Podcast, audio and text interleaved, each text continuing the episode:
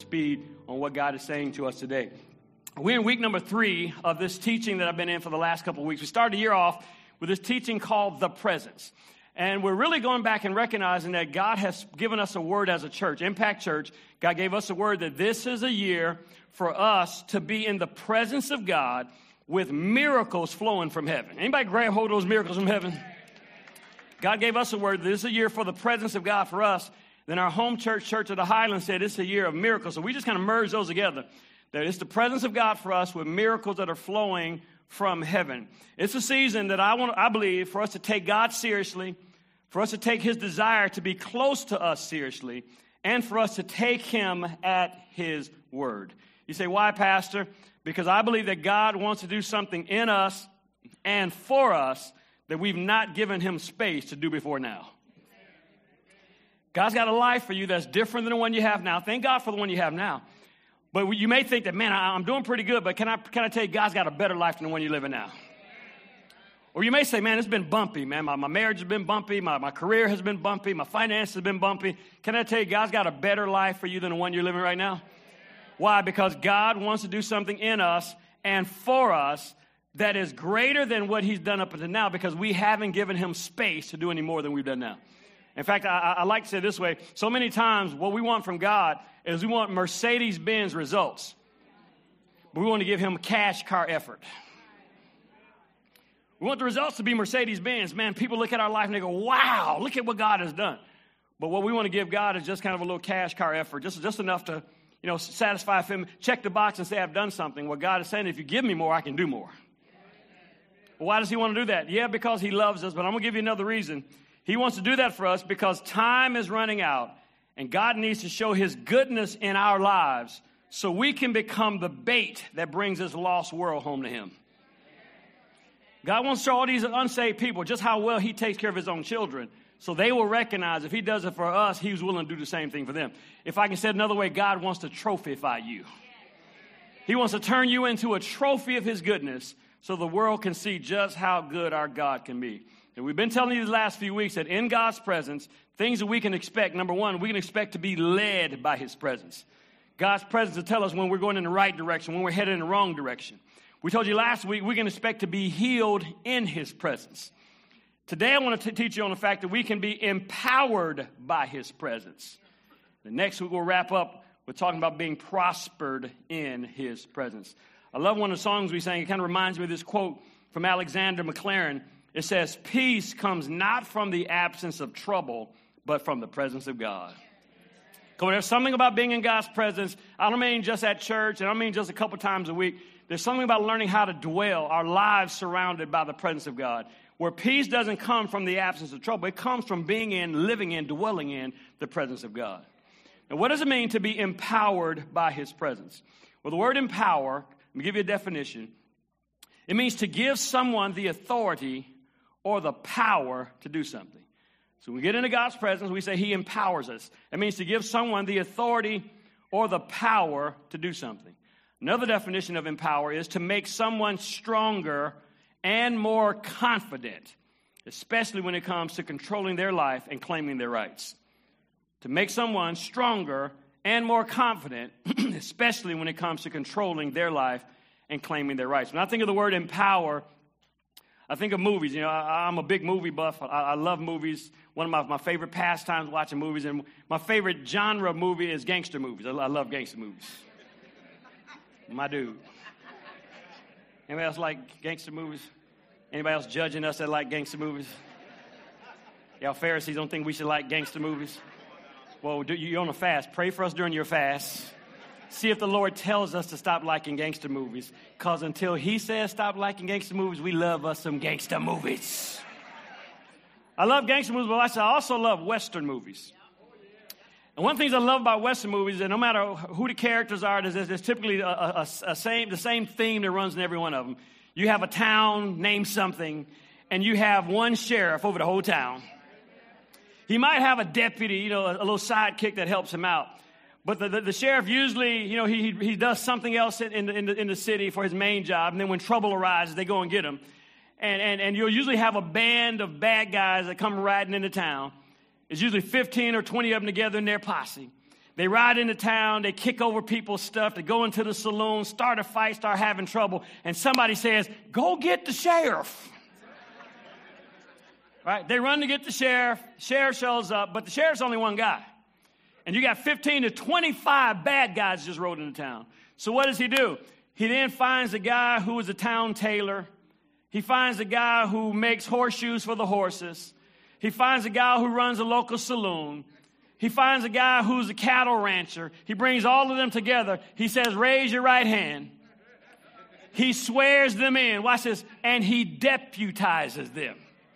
Which means before that moment, they were just regular, ordinary tailors and, and, and, and salespersons and cattle ranchers. But the moment that the authority figure, the sheriff, swears them in, he gives them all the rights that they need to represent the law. And what God is saying is when we get over into His presence, He deputizes us. Come on. He empowers us. He takes us and He changes us from being ordinary men, women, and teenagers and children, and He empowers us in His presence so we can go forth to represent Him for His kingdom. See, there's something about dwelling in God's presence that turns cowards into the courageous, turns the weak into the strong, and makes the doubting stand confident in their deliverance from our God.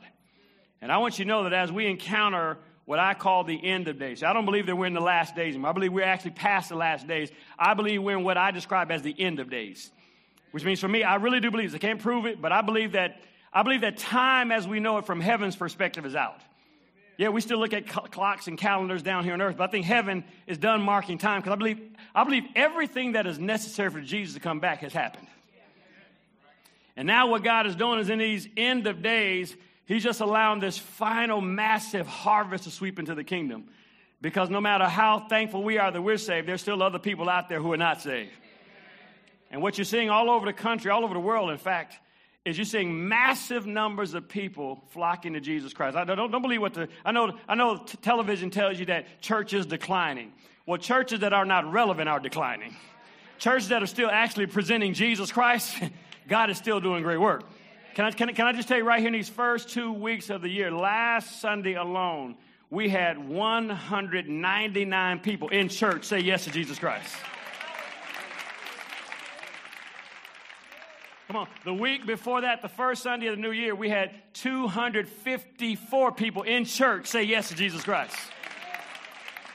Come on, that means in the first two weeks of this brand new year, are you listening to me? We've had 453 people give their lives to Jesus Christ, sitting in the same seat you're in over in our children's ministry.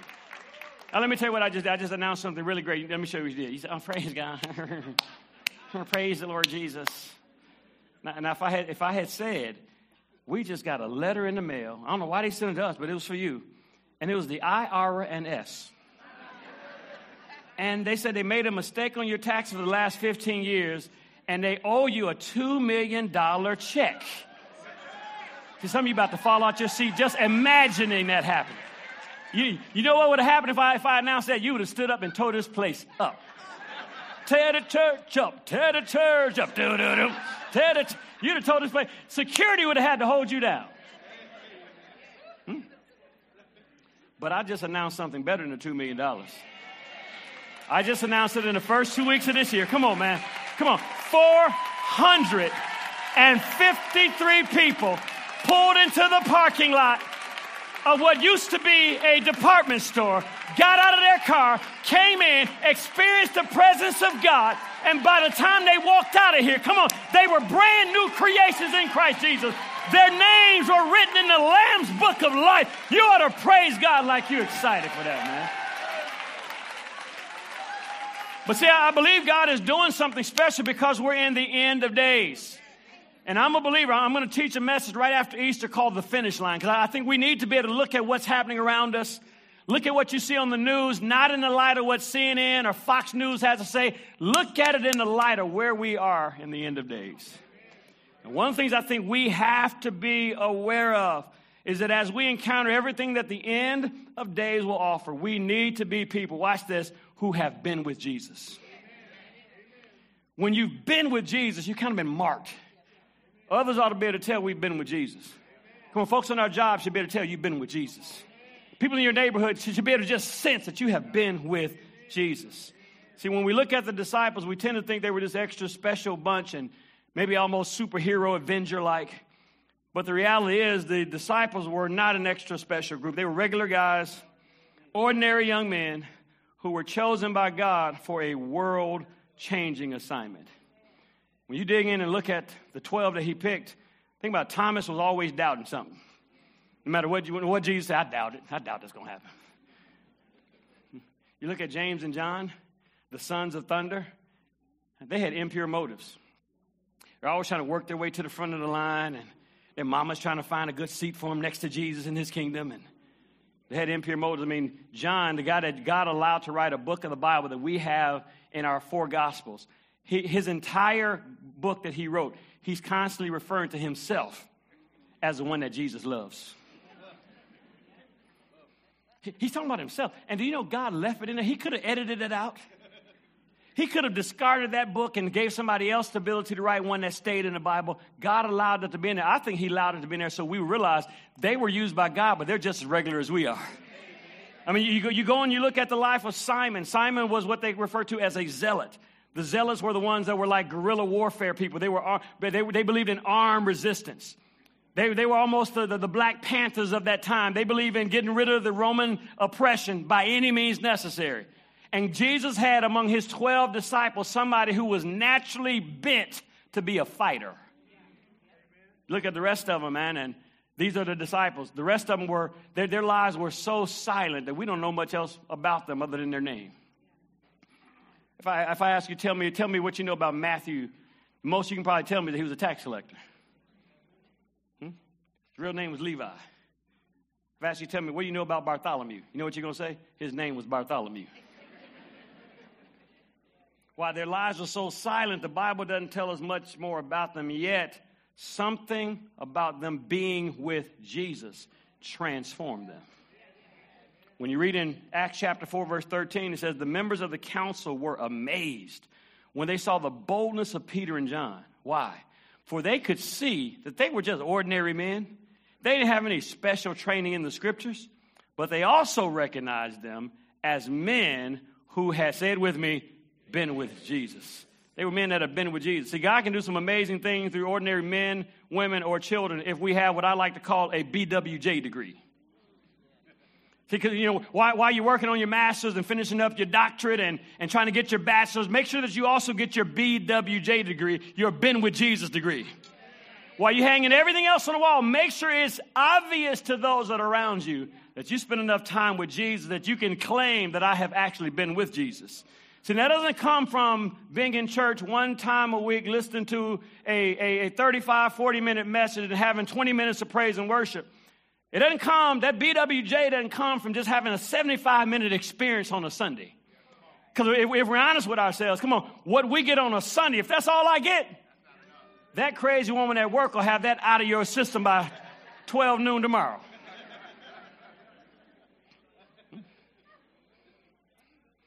And unfortunately, a, lot of believers, a lot of Christians, so many believers unknowingly suffer from a condition that I like to call POGD. That's a presence of God deficiency. a lot of believers are walking around, don't even know you, you got POGD. You can look at people and tell when they got, oh, oh yes, it's definitely on you. How, how do you know when somebody's suffering from POGD? Here, let me read the symptoms irritability don't you look left at the person next to you. Don't you do it. Don't you do it. How you know when they got POGD? Moody. Today they're ready to tackle the world. Tomorrow, get away from me. I'm tired of y'all. How, how do you know when they're suffering from a presence of God deficiency? They're pessimistic. Got that doubting Thomas spirit. I don't know if that's going to work. Pray for all them people last week. I don't know who got. I bet you nobody got healed. How do you know when they're suffering from a presence of God deficiency? They're fearful. Hmm? Everything that show up on, t- on TV, every commercial, I probably got that. Yeah, I probably got that too.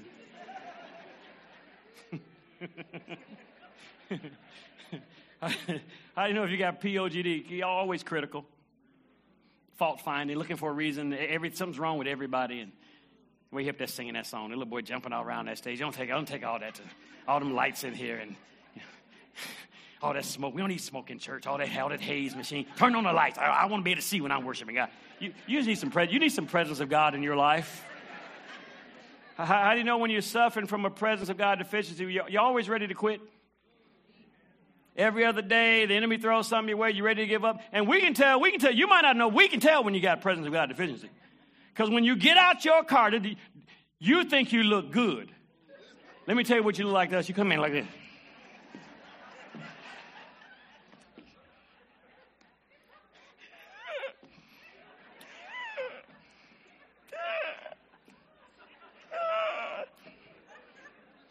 Parking lot guys speak to you. Praise the Lord, have a good day at church. And a little life comes into you. You get into the lobby, and the greeters shake your hand and say, God bless, it's going to be an amazing day. And a little life comes into you. You walk into the auditorium, and you can just step in here, and you can, you can sense the presence of God. Life starts to come into you.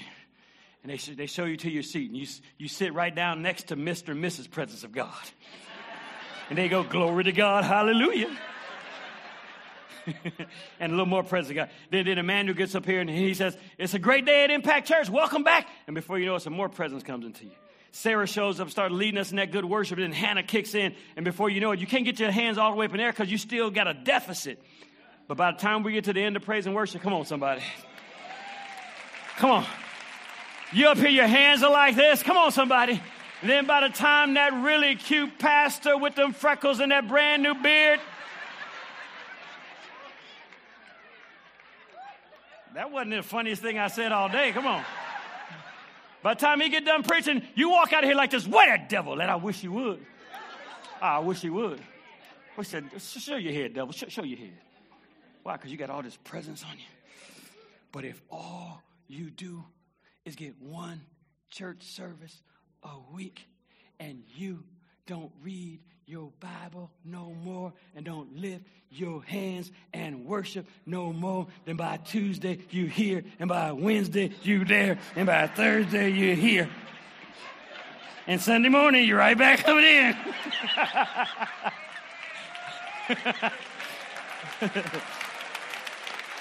what you trying to say, Pastor? It takes more than just a church service. We got to dwell over here in His presence. Can I get an amen, somebody? Can I get an amen, somebody? That's, that's why I dare you, I double dog dare you to take what we call the one year impact challenge.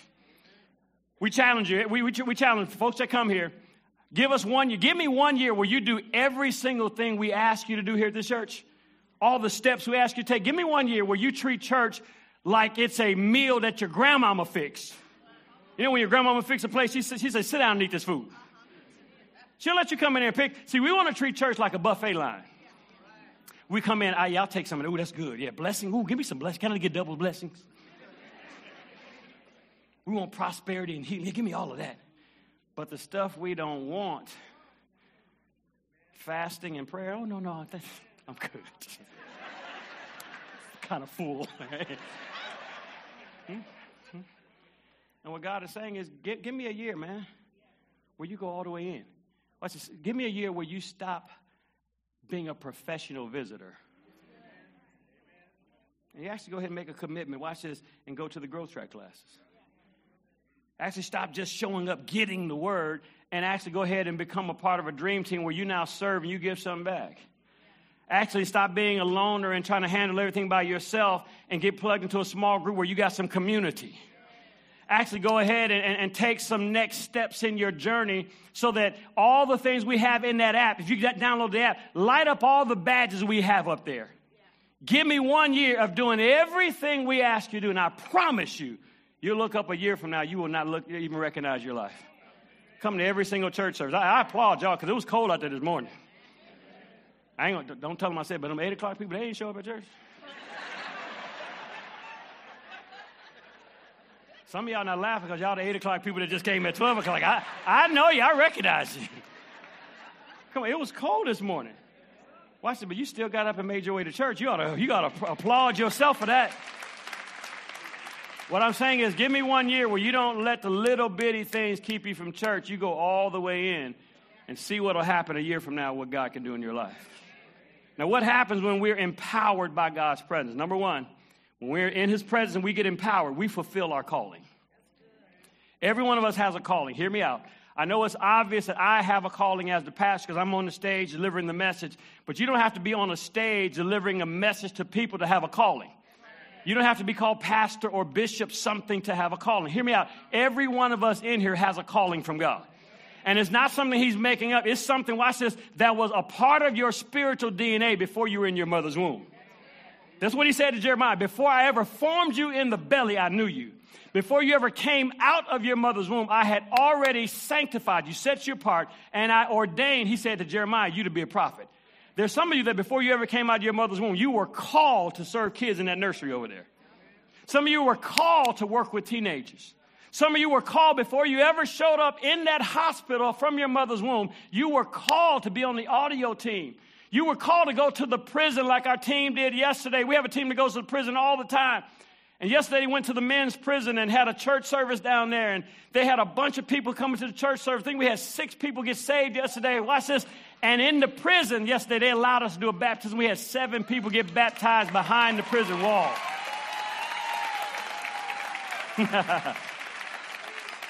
and and they, they showed me the picture of the guys that went to the prison, man. They, they were so excited, man. You know why? Because they're walking in their calling.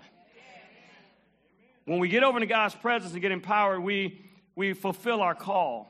Acts chapter 1, verse 8. On one occasion, while Jesus was eating with the disciples, he gave them this command. Everybody say command. command. I didn't hear everybody say command. command. He said, Do not leave Jerusalem, but wait for the gift that my Father promised, which you've been hearing me speak about. He said, Because John, he baptized you with water, but in a few days, you're going to be baptized with, another way of saying that, you're going to be empowered with the Holy Spirit. Then he says in verse 8, when this happens, you will receive power. Everybody say power. power. The word power comes from a Greek word dunamis or dunamis. It literally means miraculous ability. So he said, I command you. I'm not suggesting, I'm not asking, would you be willing to? He said, I command you, do not leave Jerusalem until this power comes upon you, till you're empowered from heaven. He said, when it happens, you're going to receive power, dunamis, miraculous ability, when the Holy Spirit comes on you. You are going to be my witnesses in Jerusalem and in all Judea and Samaria and to the ends of the earth. Jesus was saying to Peter and James and John and Bartholomew and Thomas and even to his own mother Mary, go and sit down in Jerusalem and just wait there until the power of God comes upon you. Well, now, if you read Acts chapter 2, you'll find that that happened. The Bible says they were all in one accord in one place. Suddenly there came a sound from heaven that sounded like a rushing mighty wind, like a tornado. And they were all filled with the Holy Spirit, the Bible says. And they began to speak with other tongues as the Spirit gave them utterance. Or they opened up their mouths, but it wasn't necessarily their own thoughts. They weren't like, let me, let me say yes and no. They weren't speaking in the language they knew. The Holy Spirit gave them the sounds, the utterances to come out. And they just had to yield to this urgency that was coming out of them and Holy Spirit filled their mouths. So when they received the power that Jesus said, the evidence that we knew they received it, the Bible says they began speaking in tongues. I really hate that church has made speaking in tongues so weird and so spooky over the years. Because what has happened is you got a lot of believers that are missing out on this amazing gift that Jesus said we ought to have. Think about it, it's a gift that Jesus commanded people who walked with him physically the mother who gave birth to him, he commanded her, do not leave Jerusalem until you get this. In other words, I know y'all want to go out and tell everybody I'm alive. Go out and start preaching. He said, do not do any of that until you receive this gift from on high. They received it. And, and so many believers today miss out on this gift because church has made it so spooky and so weird, and we haven't done a good job of teaching. We want people to just be moved by emotion, and, and, we, we kind of lumped everything that happens in the church, that's the move of the Holy Spirit. Sometimes that's not the move of the Holy Spirit. Sometimes it's pure emotion. Sometimes it's agendas and other stuff. And what we have to get better at is teaching people how to discern when God is moving or not moving so we don't end up saying no to something that Jesus said we need and we ought to have. See, I thank God for the gift of the Holy Spirit. I thank God for the ability to pray in other tongues because what happens when I'm praying in tongues, when I'm worshiping in tongues, is that there's some times, I don't know if you've ever had this, there's some times in my life where I'm trying to thank God for how good He's been. So I, don't know your story, but if, if I go back and tell you my story, man, I, I'm not supposed to be on somebody's stage, man, preaching the gospel to people. When I go back and look at how far God has brought me, how He picked me up as a kid from the east side of Detroit, that was an angry teenager. My mother was talking to me yesterday, was ready to fight all the time. And I look at today that I'm on a stage and I'm ministering to people. I, I go back and realize that I was a, a kid born to a 15 year old mother who, in many respects, could have been aborted, aborted in other circumstances. But God spared my life, had a call on my life. There are some days I'm trying to say thank you to God. I, I can't come up with a word that is really good enough to, to, to encapsulate how grateful I am that He has kept me alive, that all the times I tried to mess my own life up, He kept me and put somebody in the right place to steer me in the right direction. I'm trying to say thank you, and I can't find a word in the English language, so I have to go spirit straight to spirit and tell Him in an unknown language how much I appreciate Him. What I'm trying to say is that when we get over into God's presence, we're empowered and we find ourselves in this place where God is able to do something miraculous through us. God fulfilled his promise in Acts chapter 2. They were all filled. The result of them being filled is that the same disciples that took off and des- deserted Jesus while he was alive, watch this. Those same guys are now suddenly willing to risk their lives for him publicly after he's dead. Can I tell you that that proves right there the, the resurrection of Jesus? One of the greatest proofs of his resurrection is the same guys that were with him when he was alive, they were afraid to back him up in the garden, took off and ran. But now, after he's dead, they're willing to stand up on the day of Pentecost and say, Yeah, we said it. They said, These men are drunk. Peter said, No, we're not drunk. This is that which was spoken by the prophet Joel. And the same guys preached the gospel, and 3,000 people got saved. What am I saying? Their biggest failure actually turned out to be the biggest proof of Jesus' resurrection. Can I also tell you this? Based on that, don't you dare run from your past failures either. Don't run from your past. See, because when people see how God has changed your life, when they see how God has empowered you and they see a brand new you, it becomes evidence that there's got to be a God somewhere. Some of you know you got relatives right now saying, James, where? He at church. Girl, James ain't in nobody's church. Girl, stop playing. That boy ain't in nobody's church. Then they take a picture like, oh, there's a God. There's definitely a God. Some of you right now, your past and how God has changed you is proof positive. Come on, there's a God somewhere. now, here it is. If Jesus commanded Peter and he commanded James and John and his own mother to wait for this gift, then you better believe if they needed it, we need it even more so. Second thing that happens when we're empowered by God's presence is we reclaim our true identity. We reclaim our true identity. 2 Corinthians 3 says, Whenever though they turn to face God like Moses did, God removes the veil, and there they are, face to face. They suddenly recognize that God is a living, personal presence, not a piece of chiseled stone.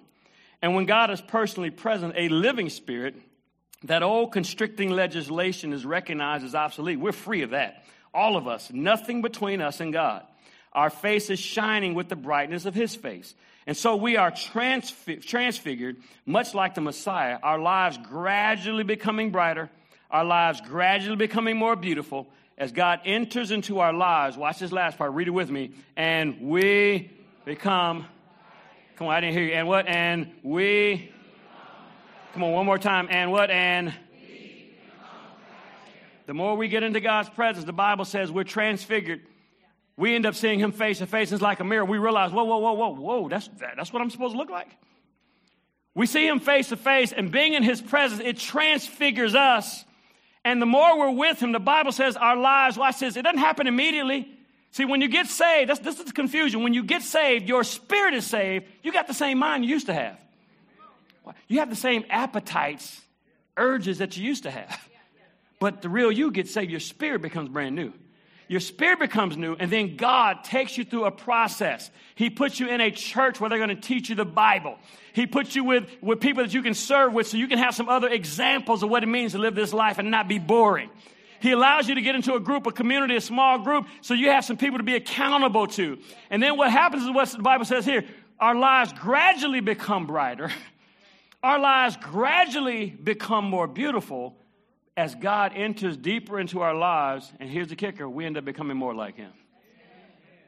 There's a word in Latin that's it's called the imago Dei. the Imago Dei, and it means the image of God. Every one of us, our spirit has been imprinted with the Imago Dei, the image of God. In Genesis chapter 1, verse 27, when God was creating man, he created mankind, male and female. Male Adam, and initially it was the female Adam. They were one. She wasn't called Eve until after they sinned. They need to now distinguish. It was male Adam, female Adam. They were one together. And he imprinted upon them, the Bible says he made them in the image and the likeness of God. Now, watch this. When we talk about the image and likeness of God, we're not talking about black or white or Hispanic or Asian or Indian or anything else. The image of God is the spirit being of who you really are. See, God is a spirit. So if we're made in his image and likeness, if God is a spirit, then we're spirit beings too. That's why we don't get all caught up on the outside color of this house we live in. Come on, talk to me, somebody. It'd be crazy to drive through the neighborhood and say, I ain't, I, am not going to be friends with anybody live in a blue house. This, this, body we live in is just a house that allows us to walk around down here on the earth. Can I get an amen? amen. listen to this. The essence of who we are as human beings comes from God. The essence, the, the, the real imago Dei the image of who we are for real as human beings comes from God. It doesn't come from the world around us, which means the world around us is not supposed to define who we are. It doesn't come from our own feelings, which means no matter how I feel on any given day, my feelings are not supposed to determine who I really am. I'm going to blow your mind with this one. The image of who we really are, the essence of who we are as human beings, doesn't even come from our parents. Our DNA comes from our parents, but the essence of who we are as human beings comes from God because His image, His, His imago Dei, is stamped, imprinted on us before we ever come out of our mother's womb. Now, here's the problem. When Adam and Eve sinned, sin came into the world. Sin created this counterfeit image to where now, if we don't watch it, the world will start trying to tell us who we really are. Which is why you got guys walking around, man. I can identify, I, I was th- that guy and walk around and we act like we got to be thugs. Somebody front us off, say something, we got to fight, we got to pull a gun. Why? Because we, we, we're not going to let anybody say that kind of thing. Well, where'd that come from? That's an image that God didn't put in us. The world put that there. The world put that there to where now a, a, a husband can't treat his wife like the most delicate being on planet Earth to where dad has got to be tough and mean and rough with his kids, even though the Bible says, Fathers, bring your children up in the nurture and admonition of the Lord. Which means it's not just supposed to be mothers that nurture the kids, it's supposed to be mom and dad that set boundaries and parameters, but both of them are supposed to nurture the kids. Which means it's okay, watch this, for dads to hug their sons and daughters. It's okay for dads to kiss their kids. We've allowed the world to tell us what manhood looks like, and the world's got it all wrong. The world has it wrong on either end of the spectrum. The world will tell us that manhood is where you got to be super duper tough and thuggish and you can never have an emotion or you're not a real man. And the other end of the spectrum today, man, we're struggling to understand it's okay to have biblical manhood. And it's an honor to look like a man, walk like a man, talk like a man. And then on the other side, man, so many ladies have allowed the image of God to just escape you where the devil has lied and told you that your greatest asset is your body. He's almost treats it like commerce where you think you're supposed to use your body in exchange for gifts and in exchange for favors. And, and the reality is, you're so much more than a body. Come on, I'm talking to some daughters in here. You're so much more than a body. Thank God for your body, but your body, watch it, it's the lowest asset you have. You are so amazing with your intellect. Come on, you're so amazing with your ability and compassion to care for people. You're so amazing with the sense of humor God gave you. But the enemy will lie and tell you that the greatest asset you have is your body, so you better work that thing to get what you. That's not what God said. And what happens is when we step over to the redeemed life, see, when Christ redeemed us, He put the imago Dei, the image of God, right back in place so we can now go and reclaim it. And now, once we say yes to Christ, He changed us on the inside. And then every day that we spend time with Him in His presence, we start looking into the, the mirror of His Word and we start realizing, whoa, whoa, whoa, I've become something He didn't create me to be.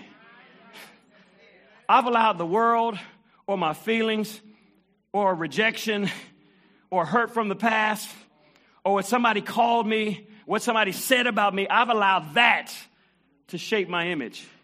When in reality, I'm looking in the wrong mirror. I need to look into the Word. Come on, when I, when I look into the Word, let me tell you what I see. I see, man, I'm fearfully and wonderfully made. God created me with a special purpose. And before you know it, I reclaim God's true identity for my life. You ought to shout amen like you believe that. Third thing that happens when we start to walk empowered is that we showcase God's glory. We showcase His glory. 1 Corinthians 2 says, I claim to know nothing with certainty except the reality that Jesus is the anointed one. He's a liberated king, the one that was crucified on our behalf. Paul said, I was moved to utter despair during my time with you. I would find myself trembling in dread and fear. I love this. Verse 4. He says, The sermons that I preach, they weren't delivered with the kind of persuasive elegance that some have come to expect. He said, but the reason why they were effective, watch this, the reason why his sermons were working, the reason why people's lives are being changed, he says, is because I relied on God's Spirit. to demonstrate God's power. If this were not so, your faith would be based on human wisdom and not on the power of God. You know what Paul said? Paul said, when I was putting my sermon together, I didn't go on the internet and give me, you know, three points in a poem and two jokes. Paul said, I didn't try to elegantly and eloquently put my message together so I could prove a point. When I stand here on this stage, you know what's changing lives? It's not me. Thank you for the compliments. Thank you for sharing with me how much the message blessed you, but I'm smart enough to know I'm not smart enough to preach one message that hits thousands of people right in their hearts. That's God that allows me to open up my mouth. I say what he's telling me to say, and guess what? He takes that message and like a, a hand, it goes into every heart. And God's saying something different to every one of us to give you what you need. It's a demonstration of his power. Can I tell you this? God is looking for some people who are willing to trust him with the big problems and their hard cases. See, God wants to, us to use us to demonstrate to the world that He's not simply the best answer. Watch this, He's the only answer. That's why, for me, the time for debate and opinions and philosophies is past. I'm not sitting here arguing with anybody. I'm not, I'm not getting on social media and arguing with you. I'm, I'm off social media right now, but when I get back on, I ain't getting on there arguing with you. You can say the sky is green. I'm going to say, well, the Lord bless you, son. Enjoy that. I ain't going to argue with you.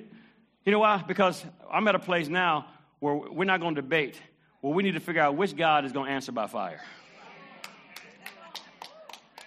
You say what you want to say, I'll say what I want to say. But what, what finishes it, which God's going to answer by fire? Which God can show with miracle signs and wonders? Amen. And what God is saying to us is that God is calling us into his presence so we can pray some bold prayers that enable him to do some miraculous signs. God wants to show the world some miracles, and he needs us to be his ambassadors to do it. Then the last thing I want to give you right here. Don't unplug because I'm not finished this yet. Just the last point I want to give you is when we're empowered by His presence, we end up witnessing with our whole life. Our whole life becomes a witness for God. See, in God's presence, I told you, we become like Him. It's not just empowered that we pray for people and we expect God to move in their lives. We become like Him in character. That means we learn, come on, the more we get into God's presence, come on, help me out, somebody. We start loving like He loves we start looking at people the way He looks at them. We start having eyes that actually care about people beyond what they can do for us. We start treating people the way He would have us to treat them. We walk into the, into, the, into the office and we don't just say hi to the CEO and the top managers. We say hello. We treat everybody like somebody that's got the image of God stamped on them. what ends up happening is we end up being able to love the one that other people say were unlovable. For some people, watch this. We will be the only, we, we, listen, for some people, listen, we will be the only Bible they will ever read. For some people, we will be the only example of what a Christian looks like to them. There's some neighbors in your neighborhood. They're not going to ever come to your church. They're not going to ever pick up a Bible. The only Bible they're going to read is how they see you live. Now, here's the question What are we showing them? I'm not saying we got to show them perfection. Because one of the things I so dislike about the church as a whole is that for years we've kind of left people thinking we have to act like we got it together all the time. That's why one of our favorite sayings around here is it's okay to, to not be okay. You don't have to have it together and you still fit in around here. And I'm not just talking about because you're brand new. I, am the pastor of the church, and I promise you, I don't have it together all the time. I wish I did. I wish I could. I mean, I wish I could tell you. I get up in the morning, man, and before I get out of bed, I say Jesus, and I just float. I say, Jesus, get my pants. Just come on. I don't, bro. I don't. I, I tell people all the time, I'm anointed to teach this, but I got to live it like everybody else does. I'm just being honest. That means a lot of times I get it right, sometimes I get it wrong. What I'm saying is, what we show the world is even when you're down, depressed, when things haven't worked out, I'm still going to glorify God. Even when I miss the mark, I'm going to recognize, ah, let me get back up and try it again and praise Him again. I love this. Genesis chapter 21, verse 22. It says, At that time, Abimelech. Now, Abimelech was a heathen king, didn't love God, didn't have any relationship with God. At that time, Abimelech and Phicol, the commander of his armies, said to Abraham, Listen what they said. They said, God is with you in everything you do. See, when our lives are anchored in God's presence, even the heathen will recognize that God is with us. We're living in a time that's the fullness of this phrase right here that God is preparing a table before us in the presence of our enemies. Not so we can brag about what God has done for us, but so our enemies can see that He'll do the same thing for them if they surrender their lives to Him. There's a phrase that is a lot of times attributed to a guy by the name of St. Francis of Assisi. I don't know if he actually said it or not, but whoever said it's a beautiful phrase. Listen to it. He says, Preach the gospel at all times, and if necessary, use words. Let that sink in. Preach the gospel at all times. Everywhere you go, preach the gospel. And if you have to, use words to do. In other words, what he's saying is don't just be about the mouth, let your life preach the gospel. Let the way you love people preach the gospel. Let your commitment to God, let that be the preaching of the gospel. And every now and then, if you have to, throw some words in there. But it's better to let your whole life be a testimony to the fact that God has really been good to me.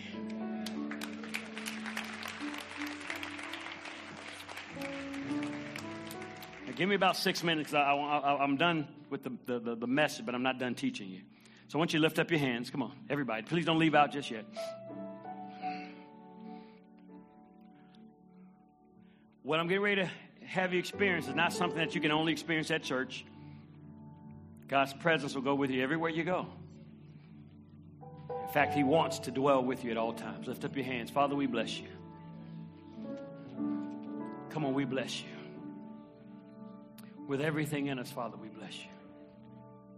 You are Alpha and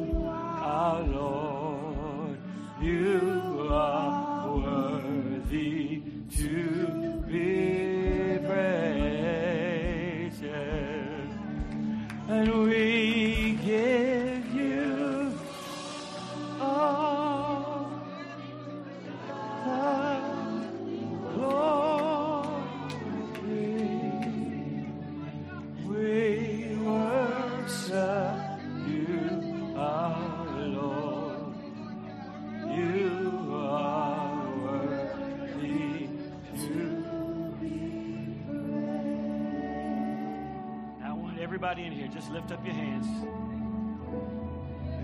Just lift them up. All over the building, online as well. If you can safely, just lift your hands. Close your eyes if you don't mind. Just draw a circle around. It's just you and God at the moment. It's your own little presence box. It's you and God. Forget about everybody else for a moment. Shiralabasata. Now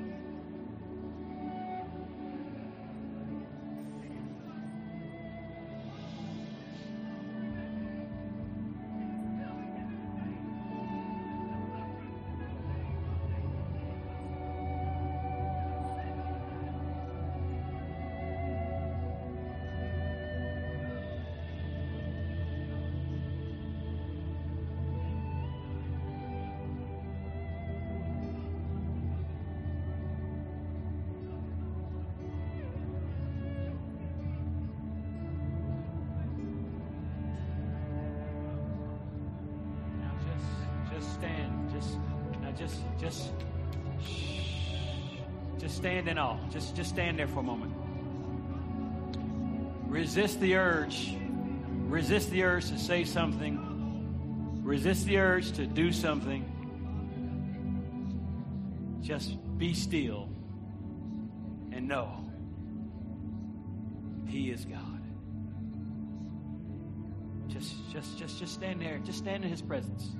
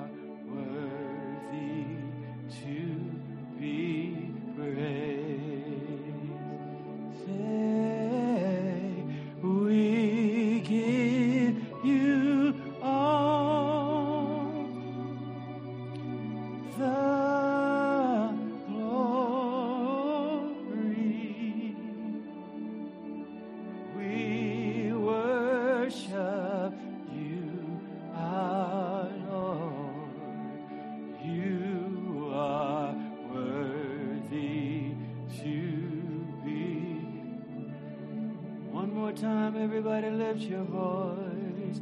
We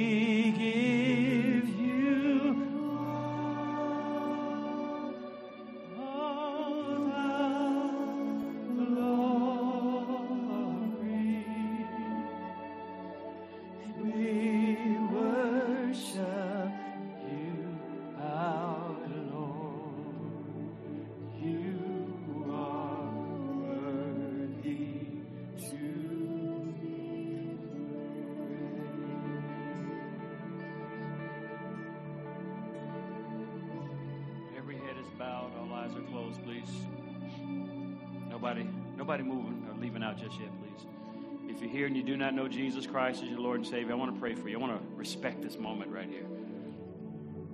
If you don't know Jesus Christ as your Lord and Savior, I want to pray for you. We're not going to embarrass you. We're not going to call you up here to the front of the church. You can tell by now God is right there with you at your seat. He's right there with you online. Wherever you are, He's there with you. And He's not there to judge you or to criticize you or to point the finger at you. He's there to pick you up from where you are, change you on the inside, make you brand new, take you by the hand and help walk you into the imago Dei, the image of God. So if you're here today and you don't know Jesus Christ as your Lord and Savior, can I pray for you today? I'm not going to embarrass you, but I need you to give me permission. I'm going to count to three in just a moment. When I get to three, if you say, Yes, Pastor, include me in this prayer. When I get to three, I want to ask you to just be bold and shoot your hand up as high as you can. When I get to three, I'm going to ask you don't look around and see who else may be raising their hand because the devil will try everything to talk you out of it. When I get to three, if you're ready to surrender your life to Him, then just raise your hand. God's not asking you to tell Him all the things you promised to not do again. He's willing to take you right where you are, just like you are. But it's like a game of checkers. God makes His move. You got to make yours now. He's saying, I'm offering salvation to you, but now you got to open up your heart to receive it. So I'm going to count to three. If that's you, go ahead and raise your hand. Here we go. One, two, three. Lift up your hand if that's you. All over the room. Beautiful. It's a beautiful thing. See that hand there, another hand there. Thank you, another hand there, another hand there. Thank you, another hand there. Thank you. See that hand. Thank you, ma'am. Another hand there. Thank you, sir. Another hand there. Beautiful. Another hand there. All over the room. Hands up, hands up, hands up, all over the room. Beautiful. Beautiful. Thank you, thank you, thank you. What a beautiful sight. Thank you, thank you. beautiful. If you're online, go ahead and raise your hand right there at home by yourself. Just raise your hand. All right, every one of you that raise your hand, forget about everybody else in the room. I want you to whisper this prayer. It's between you and God right here. Say this out loud. Say, Dear God in heaven, thank you for loving me. Thank you for sending Jesus to die in my place. He paid the price for my sin, but you raised him from the dead. I know he's alive right now. Jesus, take me as I am. I surrender my life to you for the rest of my days. So save me, change me from the inside out. Give you my whole life. And according to the Bible, I am right now born again. Amen. Come on, Impact Church, put your hands together.